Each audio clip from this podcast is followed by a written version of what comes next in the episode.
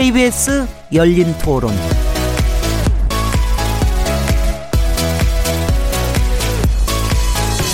안녕하세요. 묻는다, 듣는다, 통한다. KBS 열린 토론 진행자 시민 김진혜입니다.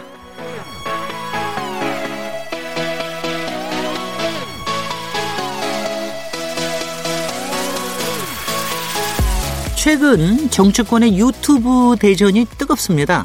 유시민 작가 그리고 홍준표 전 자유한국당 대표의 유튜브 행보가 본격화되면서부터 더 열이 올랐는데요.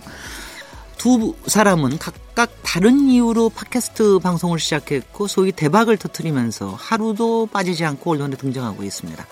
이를 두고 과거 수백만씩 몰리던 광장 정치가 이제는 랜선 정치로 바뀌고 있다는 해석까지 나오고 있는데요. 오늘 KBS 열린 토론 인물 없는 인물 토론에서는 진보와 보수 진영을 대표하는 유시민 작가와 홍준표 전 대표 두 인물을 중심으로 유튜브 정치에 대해서 얘기 나눠보도록 하겠습니다. 1월 11일 KBS 열린 토론 지금 시작합니다.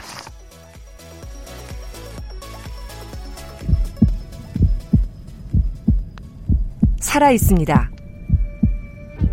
토론이 살아 있습니다. 살아있는 토론, KBS 열린 토론. 토론은 라디오가 진짜입니다. 진짜 토론, KBS 열린 토론.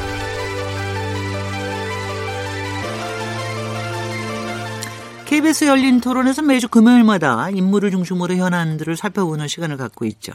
화제 인물을 직접 모실 수 있는 상황에서는 인물 있는 인물 토론을 직접 초대해서 얘기를 나누고요. 초대가 불가능한 상황일 때는 인물 없는 인물 토론을 통해서 다양한 시선으로 화제 인물을 분석해 보고 있는데요.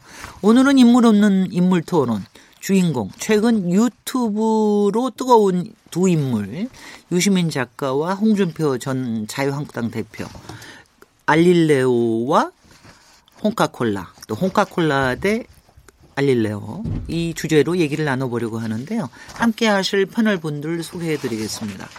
어, 최병묵 정치 전문 기자님 항상 자리해 주시는 분이시죠. 반갑습니다. 네, 안녕하세요. 조대진 변호사님 출연해 주셨습니다. 네, 안녕하십니까. 조대진 변호사입니다. 아, 배종찬 연구소장님 나오셨습니다. 안녕하십니까?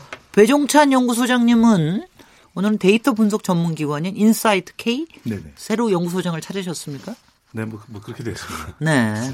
저 어디서 쫓겨나신 모양이죠? 아니, 아니, 아니 오해는 마시고. 네.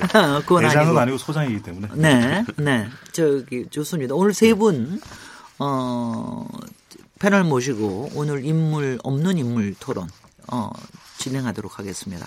KBS 열린 토론은 매일 새벽 1시에 재방송되고요. 팟캐스트로도 항상 들으실 수가 있습니다. 자, 이게, 이거, 사실 이게 저 홍카콜라와 알릴레오 뭘 가지고 먼저 얘기를 해. 먼저 얘기하는 거를 하는데 이럴 때는 이제 먼저 더 대박을 터트리는 것부터 얘기를 하죠. 일단 가나다 가나다 순으로 하셔도 똑같습니다. 어, 그렇네. 네. 아, 그렇네. 여러 가지 변명할 거리가 여러 가지가 있네요. 먼저 유시민 작가가 시작한 유시민의 알릴레오. 이 얘기부터 시작해 보겠습니다. 아, 현재 유- 노무현 재단 이사장을 맡고 계, 계시죠? 이 팟캐스트, 사실 이제 팟캐스트 방송이면서 이걸 유튜브에 올렸는데, 어, 굉장히 뜨거운 화제를 불러일으키고 있습니다. 이 방송에 배종찬 본부장이, 아, 죄송합니다. 배종찬 소장님이 패널로 참여를 하고 계시는데, 어, 이 정도로 대박을 터뜨릴지 아셨습니까? 저도 몰랐습니다. 저도 이제 소장이라는 직책이 입에 잘 익지는 않는데. 네. 아, 정말 이 정도 흥행이 될까, 대박이 될까 했는데, 자고 일어나니까 뭐, 100만이 넘는 조회수가 있을 정도로, 예, 저도 뭐 깜짝이 아니라 요즘 젊은 세대들 표현으로 깜짝 놀랐습니다. 네. 아니, 그러면은 유시민 작가야 뭐 원래 유명한 분인데, 네. 배종찬 본부장도 같이 뜨셨습니까? 저 헤어스타일로 완전 떴더라고요. 네. 어떻게 사람의 헤어스타일이 저럴 수가 있을까. 근데 그만큼 많이 보셨다는 것이거든요. 네. 그래서 제가 일종의 진행하는 형태로 했던 고칠레오도 지금 한 100만이 훌쩍 넘었고요. 150만을 향해 달려가고 있는 것 같습니다. 네, 첫회한 게 한 200만 넘는. 조회수가 네, 됐고 두 번째 한 고칠레오는 한 15분 정도의 것이었는데 이게 네. 100만을 지금 넘어서고 특히 두 번째 고칠레오는 배종찬 소장이 진행을 맡으면서 네. 어, 유시민 이사장이 저기를 했죠. 정치 앞으로 이제 정치에 관련된 뭐 이렇게 했는데 어, 녹음 분위기가 어땠습니까? 그러니까 우리 KBS 열린 토론 같은 좋은 스튜디오는 결코 아니었고요. 아, 너무, 너무 지하실 같더라고요. 네, 아주 네. 이게 음침해서 저도 이게 어, 뭐지, 그저 어디 제가 잘못되는 거 아닌가 막 이렇게 생각을 했었는데 네. 그만큼 좀 투박한 스튜디오에서 아직까지는 많은 뭐 예산을 투입하거나 이런 상황은 아닌 것 같은데 저도 이 유시민 이사장과 팟캐스트 형태를 해본 게 처음이라 과연 어떤 분인가는 잘 모르거든요. 네. 항상 바깥에서 먼 거리에서 TV로만 보던 분이라서 정작 이렇게 진행을 해보니까 생각보다 그렇게 또 재미있는 분은 아니시더라고요. 아, 재밌는 네. 그래서 아니다. 너무 심심해서 네.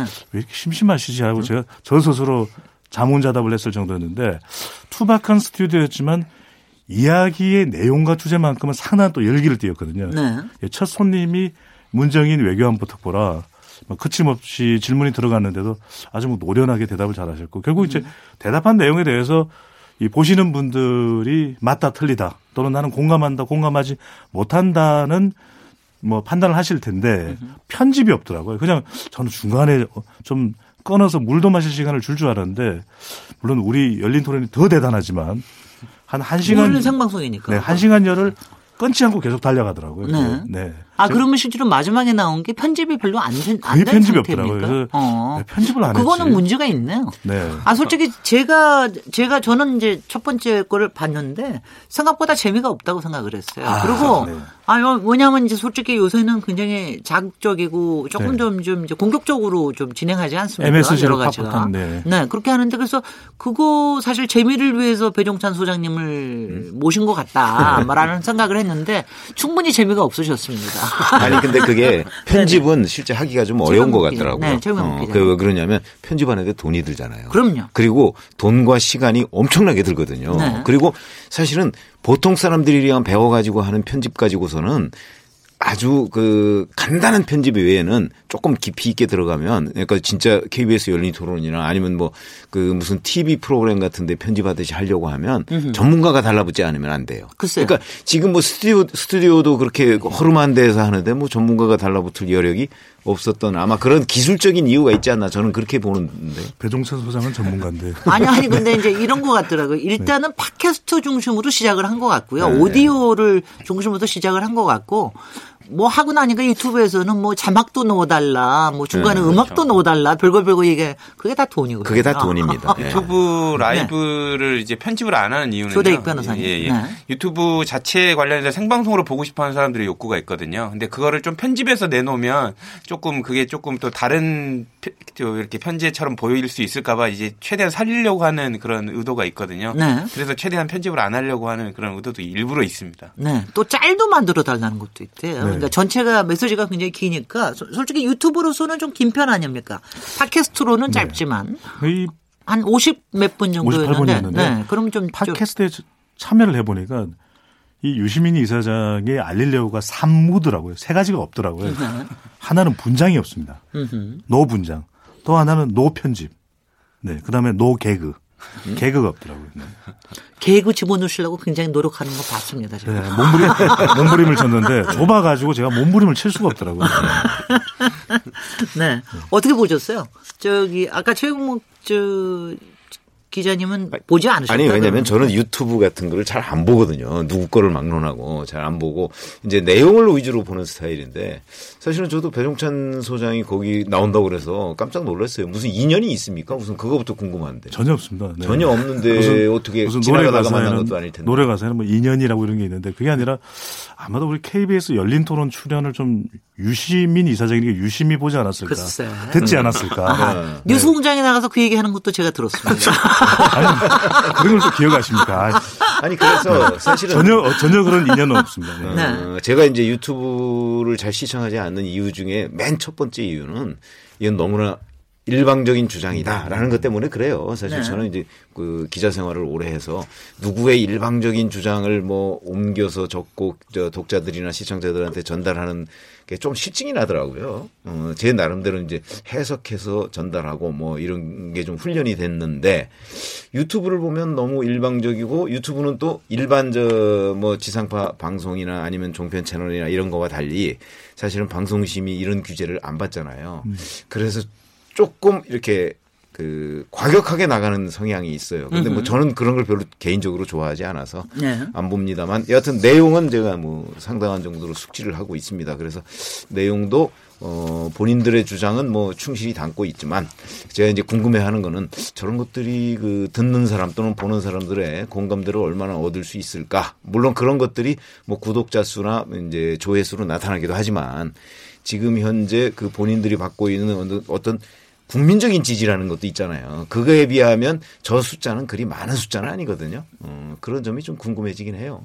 음흠. 네. 저는 조- 되게 네, 네. 재밌게. 봤는데요. 네. 원래 이제 유시민 그 장관께서 그러니까 유시민 작가께서 어, 예전에 그 유튜브 그 관련된 부분을 하, 하시지 않을 때도 본연 기존 강연 관련된 유튜브 동영상들이 되게 많이 돌았거든요. 그렇죠. 그러니까 왜냐면 이제 시민들이라든지 국민들이 원하는 부분을 탁탁 집어서 잘 얘기를 해주시는 부분이기 때문에 저도 되게 찾아보는 스타일이었습니다. 근데 이제 직접 유튜브 라이브 방송을 한다는 얘기를 듣고 저도 역시 봤는데 원래 유시민 이사장께서 그렇게 재밌는 분은 아니시지 않습니까? 그러니까 사람들이 유시민 이사장한테 열광을 했던 이유는 조금 이제 깨우쳐주는 그런 투의 말을 많이 하거든요. 그러니까 몰랐지만 야 이런 이런 한 것이다라고 설명을 해주는 거에 많았기 때문에 이번에도 막 그렇게 개그적인 요소는 배종찬 소장님이 노력은 하셨지만 없었다고 하더라도 글쎄 말이죠. 기대에는 충분히 부응을 했다고 여겨집니다. 예. 네.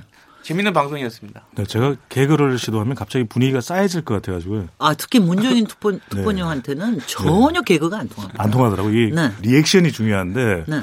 전혀 뭐 국제관계만 생각하시더라고요. 네. 근데 앞으로의 계획은 어떻게 됩니까? 지금 이제 처음, 처음에 네. 이게 사실은 뭐 정치권의 유튜브라고 그러지만 사실은 정치로 시작했다기보다는 정책을 바로 알리고 뭐 네. 이런 쪽으로 했다 이렇게 얘기를 하는데 어떤 계획을 갖고 같이 같이 뭐 스케줄도 짜고 이러십니까? 어떻게 하십니까? 제가 그렇게 기획회의까지 참여는 하지는 않고요. 제 역할은 이제 가장 저에게 주문하고 있는 것은 데이터 분석을 좀 철저히 해서 그리고 이건 뭐 여야 진보 보수를 가리지 않고 따끔하고 예리하게 할 수 있는 질문을 최대한 뽑아달라. 네. 그게 이제 저희 역할인데 앞으로 그래서 뭐 남북 관계를 했다면 그다음 경제 또 뭐 부동산 각종 중요한 사회 연한 또 남녀 갈등 네. 이런 부분에 대해서 가장 지금 현재 논의되고 있는 내용들을 잘 알고 이야기를 해줄 수 있는 이 정책 당국자를 출연시킨다는 것이 취지로 알고 있거든요. 네. 그래서 그분들이 나오면 뭐 제가 맡은 역할은 뭐 유시민 이사장은 대체로 진행하는 쪽이니까 주로 질문을 하시, 하기도 하고 제가 맡은 역할은 뭐 가령 경제면 경제가 왜 이렇게 국민들에게 전달되지 않느냐. 또 20대들의 생각은 특히 남자들의 생각은 이런데 이런 것들이 충분히 안에서 논의되고 있느냐. 이런 조사 결과에 대해서 검토됐느냐. 네. 그런 좀 질문을 해 달라는 주문을 받고 있습니다. 네. 근데 그 거기도 기획 그 회의에 직접 참여는 안 하신다 하더라도 네. 나름대로는 거기도 PD, 작가 뭐 이런 사람들이 좀 있지 않겠어요? 당연합니다. 그래서 네네. 또 어, 중심적인 역할을 하는 노무현 재단에서 이게 노무현 재단의 공식 유- 팟캐스트죠? 그렇습니다. 네. 노무현 재단에 계신 분들이 많이 참여를 하시고요. 그다음에 좀 기술적인 부분 또 편집을 한다든지 이 프로듀싱을 하는 것은 또 외부 인사들이 참여를 하고 있는 걸로 알고 있습니다. 네. 유시민 작가가 이걸 시작을 하면서 사실 이걸 처음에 알리게 된 게 노무현 재단의 아마 송년회 때 이 얘기를 했는데 이때 얘기를 이렇게 했어요. 반지성주의라 할 말할 수 있을 정도로 혹세무민하는 보도가 넘쳐나서 일주일에 한 번은 정리해야 되겠다. 이러면서 이제 시작하는 목적을 이제 분명히 밝혔는데 사실은 어떻게 보면은 가짜 뉴스를 좀 바로 잡겠다. 아니면은 가짜 언론들에 대해서 좀 명확하게 하겠다. 뭐 이런 시도인 것 같다고 보이는데 조대익 변호사님 은 어떻게 보셨습니까? 네, 조대진입니다. 아, 죄송합니다. 바, 바로 잡았네요. 네. 그, 그, 현 정권에, 그러니까 처음에 이제 유시민 이사장이 방, 유튜브 방송을 한다고 할 때 좀 그 걱정하시는 사람도 있었거든요. 현 정권에 관련돼서 너무 이렇게 찬양만 하는 거 아니냐, 혹시 뭐 네. 이런 생각도 있었는데 제가 보기에는 첫 번째 방송을 보니까 전혀 그런 건 아닌 것 같고요. 오히려 정부가 잘못하고 있는 부분들은 짚고 이렇게 체크도 하면서 이렇게 조금 알릴 것은 알리겠다라는 이 차원에서 알릴래요라고 한 것 같고요. 일단은 유시민 이사장께서도 예전에 그 다른 유튜브 방송을 보더라도 거짓에 대한 싸움 같은 부분들을 되게 많이 강조를 하- 하는데 네. 아마도 이것도 이제 아, 문재인 정부가 충분히 노력을 하고 있는데 어, 국민들한테 잘못 받아들여지는 부분이 최소한 잘못 알려지지는 않아야겠다라는 차원에서 정정하겠다는 취지로 방송을 한 게 아닌가 그렇게 싶습니다. 어, 지, 지병목 네. 기자님은 어- 어떻게 지금 소- 솔직히 유시민 작가가 썰전에서 하차한 게 지난 해에 한 5, 6월 달이었을 그렇죠. 겁니다. 네. 네. 한 5월 달 정도이고 그동안 그 다음에는 뭐 예능 활동만 좀 네, 네. 한것 같은데 이렇게 이게 뭐 팟캐스트나 유튜브를 할지라도 이런 식으로 어떻게 보면 정책 전선 아니면 정, 정치, 정치의 어떤 전선을 치는 네. 이런 역할로 이렇게 돌아올 거라고 예상을 하셨습니까? 어떻게 보셨습니까? 사실은 본인이 2013년에 이렇게 얘기했죠. 그 너무 늦어버리기 전에 내가 원하는 삶을 찾고 싶어서 직업으로서의 정치를 떠난다. 이렇게 얘기했는데 이때 나이가 54세였습니다. 네. 그래서 아 직업으로서의 정치라는 게 뭐냐 이제 그런 게 궁금해지잖아요. 그러면 정치를 직업적으로는 안 해도 뭐 예를 들어서 직업적이 아니고 약간 아르바이트 비슷하게 하는 정치 예를 들어서 정치 평론 같은 걸 한다는 얘기냐 네. 이런 걸 가지고 좀 논란이 있었던 걸로 제가 기억을 해요. 그래서 이제 그때 어떻게 결론이 났어요? 그래서 그때 그, 아니, 그- 본인은. 네. 정계 은퇴라는 식으로 이제 표현이 되기를 남들 입에 오르내리기를 바랬던 것 같아요. 어. 그런데 신문에서는 직업으로서의 정치를 떠난다는 이 표현이 과연 정계 은퇴냐 아니면 그 일정한 정도의 만약에 그러다가 이제 작가로 이제 변신했다고는 하는데 그러면 나중에 가서 뭐 작가로서 영 그 생계가 안 된다 그러면 다시 또 직업을 정치로 바꾸는 거 아니냐 뭐 이런 얘기들이 이제 일부 있었어요. 근데 그건 결론이 날 수가 없는 일이죠. 사실은 뭐 본인만 알 수 있는 얘기인데 어찌 됐든 간에 저는 그래서 그, 아, 유시민 이사장이라는 사람이 직업으로서의 정치를 떠난다고 해도 유시민이라는 사람이 가지고 있는 어떤 이 정계 내에서 여러 가지 특징적인 장면들이 있잖아요. 뭐 네. 처음에 이제 국회의원이 되고 나서 뭐 이 라운드 티 입고서 뭐 등원을 했다든가 라운티가 아니라 백바지. 몇 가지 아니고 요, 요, 요게 라운드 팀입니다. 요 왜. 아니야 요 그거는 컬러 없는 거. 더, 더 중요한 건 백바지였어요. 그렇죠. 하여튼 그런 그런 것들에 대한 장면은 이건 역사적으로 남을 장면이거든요. 네. 전무후무했잖아요. 어, 그렇기 때문에 그런 데에서 가지고 있는 그 어떤 독특한 캐릭터 같은 거 이런 것 때문에 아마 어느 이제 그쪽 그 진보 진영이라고 하는 데에서는 유시민이라는 사람을 아마 결국은 받지 못하게 될 거다. 저는 개인적으로 그렇게 전망을 했어요. 그러니까 사실은 정계 복귀라는 것은 뭐 시간 문제지. 응? 아마 언젠가는 정계 복귀를 하게 될 것이다라고 생각했고 그다음에 이제 이번에 노무현 재단 이사장을 뭐 본인은 안 맡으려고 했는데 이제 이해찬 대표가 권유를 해서 맡게 됐다 이렇게 얘기를 했는데 네. 저는 그때 이제 어디 가서 누구한테 질문을 받으면 항상 그렇게 얘기해요. 노무현 재단 이사장이 되는 순간 사실상 정계는 복귀한 것이다. 저는 그렇게 해석을 하고 있습니다. 네. 그 아까 배종찬 소장님께서 그러셨는데 평소에 잘뭐 여러 가지 그냥 이미지만 갖고 있었다 그러다 만나, 만나셨다고 그러는데 그러니까 평소에 갖고 있던 이미지와 지금의 상태에 대해서 좀 얘기 좀 해주세요. 그러니까 유시민이라는 사람이 어떤 인물이길래 이렇게 뜨겁게 반응이 오는 겁니까? 네. 이 조대진 변호사가 이야기를 했듯이 저도 굉장히 날카로울 거라고 생각을 했거든요. 뭐 이 팟캐스트를 찍기 위해서 사전에 회의도 하고 몇 차례 만남을 가졌는데 훨씬 더 담백하더라고요. 좋게 이야기를 하면 담백하고 좀 안 좋게 이야기를 드리면 다르게 이야기를 드리면 왜 이렇게 심심할까? 뭔가 좀 날카로운 맛이 있을 줄 알았는데 그래서 방송에서 보던 이 유 작가의 그 모습들을 좀 사실 상상했었거든요. 근데 식사를 같이 할 때도 그렇고 방송 준비를 할 때도 그렇고 실제 심지어는 녹화에 들어갔는데도 아, 재밌는 내용이 안 나오는구나. 개그가 안 나오는구나. 이렇게 생각했는데 또 한편으로는 어떻게 생각했냐면 유 작가가 과거에는 또 이 안티가 생길 정도로 그 날카로운 모습, 강한 모습에 대해서 또 좋지 않게 생각하는 사람들이 분명히 있었거든요. 그런데 이 정치를 떠나고 예능에 나오면서 상당히 많이 무뎌졌구나. 또 한편으로 이게 부드러워졌구나. 이렇게 해서 오히려 이건 외연이 더 늘어나는 것 아닌가. 그러니까 과거에는 진보 진영 내에서만 아, 각광을 받는 일종의 이 스타였다면 지금은 오히려 더 폭넓게 많은 사람들이 호감을 가질만 한 사람으로 탈바꿈되지 않았, 않았겠는가. 물론 이제 대통령감으로 생각하고 말고는 다른 이야기일 것 같고요. 네네. 그게 본인이 의도하든 의도하든 의도하지 않았든 지금의 이 팟캐스트를 올리고 난 이후에 뜨거운 반응들을 보면 분명히 최근 2, 3년간의 그런 예능감, 예능에서의 본인의 날카로움을 중화한 것이 좀더 폭넓은 대중성을 만들었다고 보여집니다. 네. 아까 최병목 기자님께서는 네. 어, 유시민의 첫 이미지가 국회 처음에 등단할 때 백바지 입고 나온 걸 가지고 또- 저 기억을 가장 하시는데 어떤 이미지가 기억에 남으십니까? 사실은 저는 그것보다 또 다른 것들이 더 많이 기억에 남는데 어떤 게 기억에 남으세요? 저는 직접 만났을 때의 기억은 오히려 식사를 해보니까 반찬을 되게 꼼꼼히 챙겨서 드시더라고요.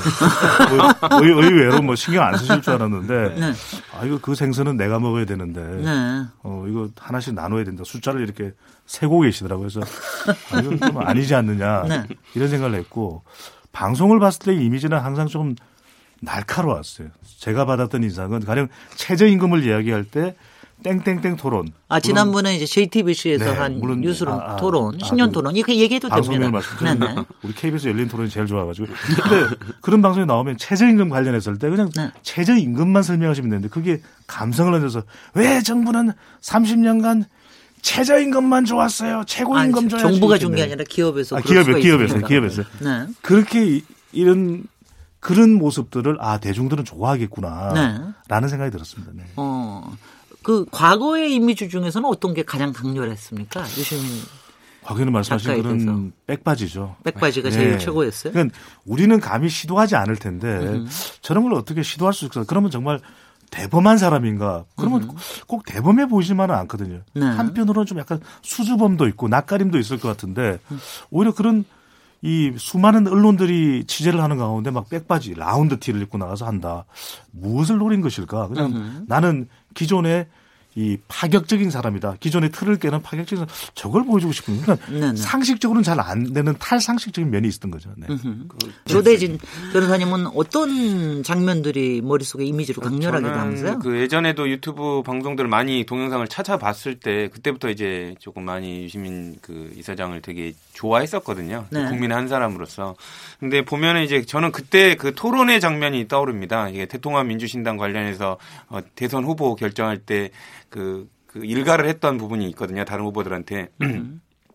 정치도 사람이 하는 건데 신의가 있어야죠. 이 말 하는 부분이 국민들한테 되게 조금 울림을 줬다고 저는 생각이 되거든요. 저도 되게 감동을 받았고요. 아까 말씀 주신 대로 탈상식적인 부분이 있다고 얘기를 하셨는데 저는 그 반대라고 생각합니다. 국민들이 바라볼 때는 아 저게 우리가 바라는 정치인의 모습인데 그거를 소탈하게 그냥 행동을 하는 하니까 저는 솔직히 유시민 이사장이 뭔가를 좀 기획해서 한다고 보지는 않습니다. 왜냐하면 본인 성격 자체가 뭘 감- 감추고 이런 성격이 아니라서 네. 그래서 그런 부분을 볼 때도 오히려 그렇게 소탈하게 행동을 하는 그 부분이 오히려 국민들한테 어, 내가 생각했던 정치인의 모습이구나라고 그렇게 해서 호감을 갖지 않나 그렇게 생각을 합니다. 근데 아무도 그, 그런 얘기를 안 하시는 것 같아서 제가 좀 얘기를 하면은 2005년 얘기했어요. 나 아니 그러니까 유시민 아니 2005년도 더 전이죠. 네. 그러니까 이- 저기 2002년인가요? 그 노무현 대통령 저 선거가 때가 2002년 네, 말이죠. 2002년. 그러니까 2002년. 그러니까 처음에 정치권에 들어온 이후부터 이후가 노무현 대통령이 그때 민주당 그때는 이름이 뭐 정확히 평민 새천년 새천년 민주당 민주당 예. 거기에 후보가 됐는데 그 이제 후보를 떨어뜨리려고 그러는 것 때문에 당시에 이제 개혁당을 만들어서 어 노무현 후보를 지키려고 하는 그 행보부터가 굉장히 저는 저는 뭐냐면 그 행보 자체가 굉장히 인상적이었어요. 그러니까 그런 목적으로 해서 처음에 딱 나온다고 하는 게 그리고 보통 그렇다 그러면은 시민으로 남거나 아니면은 이제 어, 시민으로 얘기를 하거나 아니면은 이제 그 당에 들어가서 뭘 하는데 별도의 당을 만들어 가지고 이걸 한다라는 게 야, 이건 좀 굉장히 정말 굉장히 신선하다. 저는 신선하게 그렇게 생각을 했고요. 그리고 저한테 남는 거는 어떠 항상 어떠냐면은 노무현 대통령하고 관련된 거에 굉장히 많이 남습니다. 그러니까 가령 뭐 엄청난 토론자로서 100번 토론이나 무슨 여러 가지 토론에 나왔을 때도 노무현 대통령을 비호하기 위해서 나왔을 때 특히 이제 노무현 대통령 탄핵 됐을 때 탄핵 그 됐을 때 국회 지나고 나서 나왔을 때 그 그 불길 불길과 누, 저 눈물이 같이 있는 그 그 눈. 그 분노의 눈빛. 그러니까 그거 하고 그다음에 노무현 대통령 돌아가셨을 때 그 상 저기 하면서의 눈빛. 그러니까 이런 것들이 그러니까 저는 이제 항상 어 그야말로 분노에 찬 사람으로 저는 항상 좀 이렇게 그렇게 저 했는데 정말 최근에 와서는 아마 그게 굉장히 저기 좀 달라지는 것 같다는 생각은 좀 들어요. 유시민 작가를 생각할 때 네. 가장 바로 연결될 수밖에 없는 사람이 노무현 전 대통령이죠. 그렇죠. 네, 저도 고칠레오를 진행하면서 이제 불출마와 관련된 사연을 이야기하는데 아마 그 화면상으로는 잘 안 보였던 것 같아요. 워낙 이게 이게 컴컴해가지고 저도 좀 조명을 키웠으면 좋겠는데 제가 뭐 그런 이야기할 그런 군번은 아니었던 것 같은데. 아유, 그러고 얘기하셔야죠. 어. 근데 이 노무현 대통령이 이 서각이 한달 전에 한 달 전에 이 봉하마을에서 만났던 이야기 그래서 정치를 안 했으면 좋겠다라는 이야기를 할 때 이게 가까이서 봤을 때 정말 이 눈물이 맺히더라고요 눈에. 눈에. 네. 그냥 뭐 휴지가 없어서 닦아드리지는 못했는데 그걸 막 삼키는 모습이 아 저 유시민 작가라는 분은 노무현 대통령이 일종의 감정선을 건드리는구나 노무현 대통령이라는 이름 세 글자가 그런 생각이 들 정도로 본인의 인생에서는 결코 지울 수 없는 그래서 돌아가셨을 때 완전히 넉낙 이게 넋이 나간 모습이었지 않습니까? 네, 네. 그게 저도 기억에 가장 남습니다. 네. 가장 남아요. 저는 그래서 유시민 생각하면은 어 뭐 달변가나 뭐 논리가나 이런 것보다도 분노와 상처 이게 제일 가장 이제 먼저 이렇게 이렇게 오는데 그런데 저도 최근에 만나보고는 깜짝 놀랐습니다. 솔직히는 이제 뭐 솔직히 썰전에 나와서 하는 거를 보- 보거나 거기는 특히 전원책 변호사하고 같이 노는 모습이 제- 저한테는 너무 신선했고 어, 뭐, TV에는 예능 프로그램 같은 데 나와서는 더 노는 프로, 뭐, 낚시 프로 같은 데도 나오고, 막, 이러는 게 굉장히 좀 신선하게 다르다 싶었는데, 제가 하나, 여, 기서 어떠, 어떠십니까? 이런 이미지 변신이, 이미지 변신은 분명히 되고 있는 거죠. 아니 그, 최범국 그게 기자님. 2013년에 본인이 이제 정계 은퇴를 했다고 얘기를 하니까 음. 그 이후에는 이제 작가로서 변신한 거 아닙니까? 그러면 이제 그렇게 얘기를 했더군요. 1년에 한 번 한 번 정도 한 권의 책을 써야 된다. 아, 이렇게 얘기를 했지 않습니까? 그러면서 이제 뭐 방송 프로그램에 나가고 거기에서는 사실은 정치 얘기는 그렇게 많이 안 하죠. 물론 네. 썰전에서는 좀 했지만 네. 그 썰전에서 하차하고 난 이후로는 다른 데는 다 예능 프로그램이잖아요. 네. 그러니까 이제 정치를 가지고 본인이 그 이것저것 뭐 코멘트를 하고 하는 건 아니었단 말이죠. 그동안에. 그러니까 그 유시민 이사장에 대해서 우리가 그 일반 사람들이 가지고 있는 이제 호불호가 명확하게 갈리는 정치인이니까 그 이미지는 굉장히 약간 좀 까칠하기도 하고 뭐 이런 이미지가 상당히 많아요. 응? 그렇지 않습니까? 저도 뭐 그 유시민 이사장 뭐 친구들이 제 친구고 뭐 다 이래서 좀그 아, 많이 같은 아는데 학번이시죠, 같은 정말? 학번이에요. 네, 근데 네, 네. 학교 다닐 어, 때는 어. 제가 학과가 다르기 때문에 네. 저하고 이제 뭐 만날 기회는 없었는데 그 이후에 이제 결국 그 친구들이 그 친구니까 이렇게 해서 이제 많이 알게 되는데 그렇게 되면 친구들이 찾아가도 그렇게 까칠하게 대해요 원래가. 아. 아 그래서 그런 얘기들이 저희한테 굉장히 많이 들려요. 응? 그런 그런 반면에 또 그게 상당히 그 직설적인 표현을 많이 써요. 그 유시민 이사장이 원래. 네. 근데 그 직설적인 표현이 그 상대방한테는 상처가 될 때도 있어요. 그래서 이제 나중에 얘기 나오겠지만 뭐 무슨 나중에 얘기가 나오고 없어요. 이게 지금도 지금 얘기하셔도 돼요. 그렇죠. 그게 이제 김, 지금 김영춘 장관이 얘기했다는 네, 네 가지가 없다는 어, 거. 옳은 소리를 네, 뭐, 네. 하- 뭐 없이 한다 뭐 이런 네. 얘기 아니겠습니까? 네. 어, 그런 얘기를 듣게 되는 거예요. 네. 어, 그 듣게 되는 배경이 있는 거죠. 그러니까 그런 점에서 본다면 제가 보건대는 다시 또 근데 사- 저는 이제 어떤 생각이냐면 사람이 그렇게 쉽게 변하지 않거든요. 그러니까 그 동안에는 정치 언저리에서 있지 않았기 때문에 그 본인의 부드러운 면모 같은 것이 좀 일부 드러나는 측면이 있지만 결국 지금 고칠레오 알릴레오 같은 이런 팟캐스트 활동이나 유튜브 활동을 하면서는 아마 상당히 논란의 중심에 설 수밖에 없을 것이다. 원래 정치가 기본적으로는 갈등적인 요소를 많이 가지고 있기 때문에 저는 그렇게 예상하고 있습니다. 아마 그런 것들이 어찌 보면 유시민 이사장을 둘러싼 논란과 더불어서 그 이른바 이제 왜 자꾸 뭐 대권 주자 뭐 이런 반열에 저 올려놓으려고 하는 사람들이 있잖아요. 아마 거기에서는 오히려 더 폭발성을 가질 수도 있겠다. 관심도를 끌어올리는데 역할을 할 수도 있겠다. 이렇게 예상을 하고 있습니다. 근데 이제 이 제가 보고 있으니까 네. 첫 번째에 알릴레오 그 문정인 특보 나왔을 때는 진행을 하시잖아요. 그러니까 네. 약간 긴장한 모습이 굉장히 신선했는데, 그러니까 이제 굉장히 오랜만에 진행을 해보셔서 그런지 아마 처음에 하셔도 그런지 좀 긴장을 하시던데.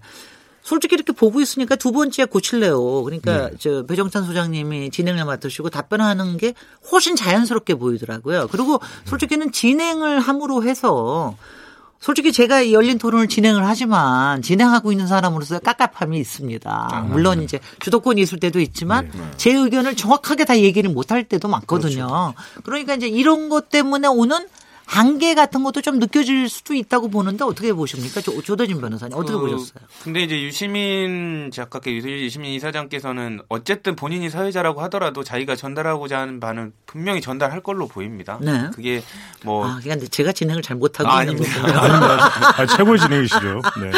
저는 유시민 그 이사장이 이번에 알릴레오 하는 거 보면서 예전 동영상도 제가 봤다고 하지 않았습니까? 네. 많은 차이가 확실히 부드러워진 건 있다. 그게 의도적이라고 뭐 볼 필요는 없을 것 같고요. 그러니까 아까 말한 대로 정기 은퇴라고 평가되는 그 어떻게 보면 텀의 시간을 갖지 않았습니까? 네. 그렇게 보면서 조금 이렇게 정치를 바라보는 시각이 좀 달라지지 않았나 그런 생각이 좀 들, 들고요. 그리고 어, 국민을 바라보는 시각, 정치를 바라보는 시각이 많이 달라졌기 때문에 어, 자기가 이렇게 예를 들면 가지고 있는 생각을 일방적으로 이렇게 쏟아내는 것보다 어떻게 보면 어, 돌려서 설득하는 방법도 좀 배우는 것 같고요. 그런 모습들이 예능에서도 그렇게 충분히 녹아 나왔기 때문에 좀 국민들이 호감을 가진 거 아닌가 그런 생각이 듭니다. 그래서 그런지 뭐 이건 제 의견이 아니라 배종찬 소장님. 예. 댓글에 나온 이야기는 앞으로 그 배종찬 소장이 진행 비율을 조금 더 늘려라. 글쎄요. 글쎄요.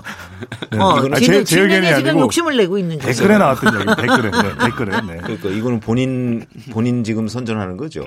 아, 네. 그럼요. 그러네. 아, 이렇게 까불면 안 되는데. 네, 네. 근데 이제 이 KBS 열린 토론 같은 이런 토론의 네. 진행과 사실은 그 유시민 이사장이 하는 지금 알릴레오나 고칠레오 진행은 좀 다르죠. 차이가 많이 있어요. 뭐 그렇지. 않습니까? 네, 그럼 팟캐스트에서는 훨씬 자유롭게 자유롭죠. 진행과 패널을 그렇죠. 넘나들 수가 있 습니다. 어, 어, 그래서 이제 그 아마 거기서 저도 뭐 사실은 진행을 조금 해본 적이 있는데 진행을 하면 진짜 제일 갑갑할 때가 이 패널 중에 어느 분이 이렇게 엉뚱한 소리 할 때. 엉뚱한 소리 하거나 뭐, 뭐 핵심을 정확히 얘기 네. 그렇지, 안할 얘기 때. 안 하고 막 아, 둘러서 그럴 얘기할 막, 때. 막 그럴 때 막, 아, 막 찝어주고 싶고 막 그러는 거 그런데 미치죠. 그런데 또 그거 하지 말라고 하거든요. 그럼요. 진행자는. 저, 저 여러 번 지적받습니다. 예, 이제 그런 것 때문에 좀 고민스러울 때가 있는데 사실 뭐 팟캐스트나 유튜브에서는 뭐 그럴 가능성은 없잖아요. 그래서 네. 조금 더 자유로울 수 있을 것 같아요. 응, 응. 네네. 앞으로 뭐 처음이니까 그 팟캐스트라는 형식이 그렇더라고요. 처음엔 조금 어색한데 시간이 지나면서 훨씬 더 부드러워지는 경향이 있는데 네. 중요한 건 이제 뭐 내용이죠. 얼마만큼 좋은 내용을 채워가느냐. 으흠. 또 많은 분들이 관심을 가질 만한 인물이 초대 손님으로 나오느냐가 또 관건이 될 걸로 보입니다. 아니, 뭐 초대 손님에 누구나 초대하면 다 나올 거라고 저는 네. 생각을 하고요. 그거야 이제 뭐 저기 정무 쪽에 있는 분들이 그 공무원들이 나올 수 있을지 어떨지는 뭐 그건 잘 네. 모르겠으나 거기 안 나갈 사람은 제가 보기엔 아무도 없을 것 같고. 근데 이거는 어떻게 보십니까? 저는 이제 제가 저는 솔직히는 유시민 저 작가로서 제일 좋았던 게 뭐냐면은 노유진의 정치 카페 할 때였어요. 팟- 팟캐스트 할 때. 그러니까 그때 처음으로 저는 유시민의 부드러운 면을 봤습니다. 그게 뭐 그게 뭐냐면은 이제 어 그래서 제가 그걸 좋아했다 그러니까 어 그걸 뭘 이렇게 좋아했냐 그래서 제가 얘기를 이렇게 했어요. 그러니까 자기가 좋아하고 존중하는 사람하고 같이 얘기를 할 때 분위기가 여태까지 맨날 적하고 대, 대지결을 할 때 분위기하고 너무나 다르더라. 그러니까 노회찬 의원하고 이렇게 같이 얘기하는 그 모습이 굉장히 다른 모습을 보이게 되더라. 근데 지금 현재의 어, 이게 뭐 꼭 그동안의 부드러운 모습이 본인이 예능에 나왔을 뿐만이 아니라 솔직히 지금이 뭐 이 정권, 문재인 정권 시작하면서부터 어, 뭐라 그랬죠? 어용 지식인이 되겠다 그랬던가요? 뭐, 뭐 이럴 수도 있지만은 여전히 그래도 조금 유리한 위치에 있지 않습니까? 그리고 이제 노무현 정부, 참여정부의 어, 여러 가지 아픈 상처에 대한 이 복귀도 좀 했을 테고 그런 부분에서는 어떤 스탠스를 갖고 있다고 보십니까 지금? 글쎄 뭐 부드러워졌다는 말씀대로 저는 뭐 날카로움보다도 사실은 더 예리한 건 논리를 갖춘 부드러움이라고 보거든요. 네. 그래서 뭐 회의를 할 때 보면 뭐 제가 이제 중요한 기획 회의에 참여하는 건 아니지만 이 녹음 직전에 그런 회의에 참여하면 좀 더 날카로웠으면 하는 걸 주변 분들이 주문을 하시더라고요. 네. 그런데도 불구하고 오히려 나는 담담하게 가겠다. 네. 담담하게 가서 오히려 이게 지루하고 또 심심하다라고는 지적을 받더라도 이대로 가겠다. 그래서 저는 그게 어디서 없던 것이 나온 것보다는 오히려 아까도 말씀드렸지만은 더 날카롭게 또 정부를 편들게 되면은 더 본인의 논리는 살아나지 못할 것이거든요. 아하. 그렇기 때문에 우리. 지금의 스탠스 자체 중립적이고 오히려 데이터 분석을 하는 저한테 계속 주문하는 게 더 공격적으로 국민의 눈높이에 있는 질문을 좀 해달라. 그게 내가 당신한테 원하는 것이다. 라는 이야기를 강조하시더라고요. 네. 저는 어떻게 보셨, 조대진 변호사님 어떻게 보셨습니까? 저도 그런 입장을 좀 견지할 것 같은데요. 뭐 이 정부에 관련된 부분 알려야 될 부분은 알리겠지만 마냥 편들지는 않을 것 같고요. 네. 그리고 오히려 이제 중립적인 입장에서 이제 조금 이제 그 지적해야 될 부분, 통계를 통해서 나오는 부분들은 충분히 지적을 하면서 갈 것 같기 때문에 오히려 그 진행자, 진행자 입장, 중립적인 입장에서 그 의사 전달을 하는 역할을 좀 계속 해 나가지 않을까. 물론 이제 정부 현 정부에 관련돼서 알릴 부분은 조금 알려주겠지만 그래도 잘못하는 부분은 명확하게 질책하고 넘어갈 것 같습니다. 어떻게 보세요? 그런데- 아, 지- 그리고 최영국 네. 기자님. 네.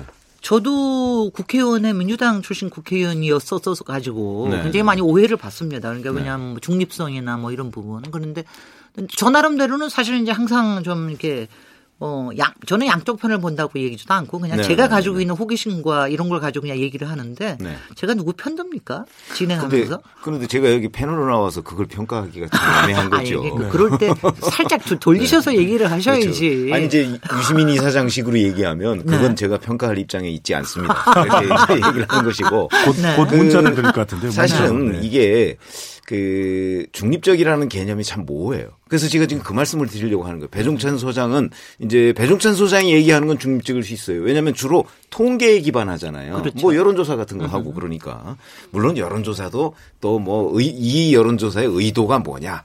그다음에 또 설문지가 제대로 작성이 됐느냐 뭐 이런 걸 가지고 이제 논란을 벌이는 사람도 있지만 일단 그거는 수치로 나오니까 그런데 사실은 유시민 이사장은 유시민 이사장이 가지고 있는 또는 흔히 저 시청자들이나 독자들이 보고 있는 그 진영이 있잖아요. 그런데 유시민 이사장이 우리는 중립적으로 팟캐스트나 유튜브를 그 찍을 거야 라고 얘기했을 때 그게 얼마나 그 진정성이 얼마나 그 독자들이나 이런 사람들한테 또는 시청자한테 먹힐 수 있을까? 저는 엄청나게 회의적으로 보거든요. 이미 유시민 이사장이 가지고 있는 정치적 위상이 있어요. 그게 아니, 예를 들어서 글쎄요. 뭐 보수가 보수가 0이고 진보가 10이다 그러면 그 중에 유시민 이사장이 가지고 있는 어떤 위치가 있을 거라고요. 사람들은 그 프리즘을 통해서 유시민 이사장의 말을 볼, 저, 들을 가능성이 있어요. 듣고 해석할 가능성이 있다고요. 아니 뭐 그런 거는 항상 작용을 하죠. 메신저가 어떤 포지션에 있느냐에 따라서 그러니까 그 유시민 메시지를- 이사장은 그런 점에서 본다면 이미 중립적인 위치에 있기는 어려운 상황이다 하는 게 제 그 의견이거든요. 여기서 제, 가 조금 저기 최경문 기자님하고 논쟁을 좀 해보자면 논쟁까지는 아니고요. 네. 저는 중립적이라는 말을 굉장히 저는 바람직하지 않게 생각 을 하는 사람인데 저는 그러니까 어떤 사람이나 어떤 가치관에 있게 마련이거든요. 그게. 모든 네. 모든 거에 한쪽으로만 가 있는 건 아니고 가치관이 있어서 중립이라고 표현을 하기보다는 그러니까 조금 대성적으로 볼 수 있느냐. 그다음에 정말 왜냐하면 가령 뭐 정치인의 입장이 아니라 국민의 입장에서 이거를 어느 쪽에서 좀 다각도로 볼 수 있느냐 이런 게 중요한 거지 중립이라는 말이 이렇게 맞는 것 같지는 않아요 저는 중립, 그러니까 뭐 중립 이나 또는 중간 정도. 왜냐면 중- 제가 중간, 중간 은 더 안 좋고 아니 왜냐면 제가 사실은 뭐 진보냐 보수냐 뭐 이런 표현을 거의 안 쓰거든요. 네. 왜안 쓰냐면 사안별로 어떤 거에 따라서는 뭐 왜 우리가 흔히 진보적 이슈다 보수적 이슈다 뭐 이렇게 분류를 하잖아요. 네. 근데 사안별로는 어떤 거에 따라서는 저는 제 스스로 생각하면 어 저거는 난 이런 생각인데라고 하면 남들은 그걸 진보적 이슈로 분류를 해놓고 있는 네. 경우가 있고. 그렇- 그렇고- 예- 그렇습니다. 예, 예를 들어서 뭐 낙태 찬성이냐 뭐 네. 반대냐 뭐 이런 거 있잖아요. 그 다음에 그렇지 않고 저는 어 이런 생각인데 라고 그러면 남들은 그걸 가지고서 뭐 보수적 이슈, 이슈다. 그러니까 당신은 보수주의자다. 뭐 이렇게 얘기를 하는 경향이 있거든요. 근데 저는 제 스스로 생각하면 그게 막 혼재돼 있어요. 네. 근데 우리가 얘기하는 중립이라는 거는 그런 이슈보다는 약간 정파적으로 중립을 저는 이제 얘기를 하고 있는 거예요. 그러니까 뭐 자유한국당이 지금 뭐뭐 예를 들어서 극단이라고 그러면 맨 뭐 어디 오른쪽에 가 있는 게 자유한국당이라고 본다면 맨 왼쪽에 가 있는 거는 지금 뭐 정의당이라고 봐야 되나요? 뭐 뭐라고 봐야 되나요? 뭐 그런 정도의 어떤 중간 지대 정도에서 얘기를 할 수 있는 것.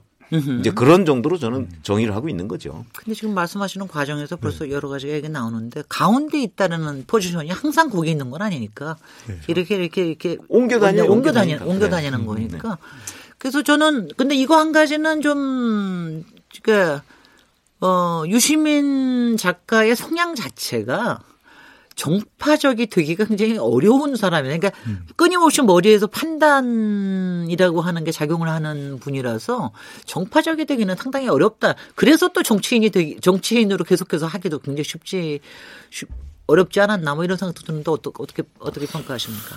뭐 제가 일단 팟캐스트만 했을 뿐. 아니 아니 그 평소에 아니 그러니까 아, 지금 말씀을 못 하시는 모양이에요. 아닙니다, 왜냐하면 아닙니다, 아닙니다. 앞으로 네. 같이 해야 되기 때문에. 잘부터 잘릴까봐 지금 걱정하시는 것 같은데. 아니 그건 아니고 네. 말씀을 하신 대로 저는 팟캐스트가 만약에 한쪽의 이야기를 계속 한다면 결국 많은 사람들이 공감하지 못할 거라고 생각하고요. 말씀하신 대로 중립이 너무 어려운 일이거든요. 그래서 네. 어떤 정당에서는 극중주의를 이야기하지만 극중주의의 개념 자체를 사람들이 알기는 어렵다는 것이고 최병묵 어 최병묵 편집장께서 말씀하신 대로 저는 충분히 그게 공감이 갑니다. 그리고 네. 제 주변에 계신 분들도 이미 유시민 이사장은 노무현 문재인 대통령과 관계 때문에 이미 이념이 이미 결정돼 있는 거 아니냐라고 이야기를 하시더라고요. 네. 그래서 이제 저도 이 팟캐스트 내용을 어 보면서 저 스스로도 우려를 했습니다. 그렇다면은 한쪽의 이야기를 대변하는 형태로 간다면 과연 이 데이터 전문가인 제가 설득력을 가질 수 있을까? 근데 정작 참여를 해 보니까 조금 기우더라고요. 근데 지금 당장은 그건 안 고쳐질 것 같아요. 적어도 이런 노력을 상당히 한다면 네.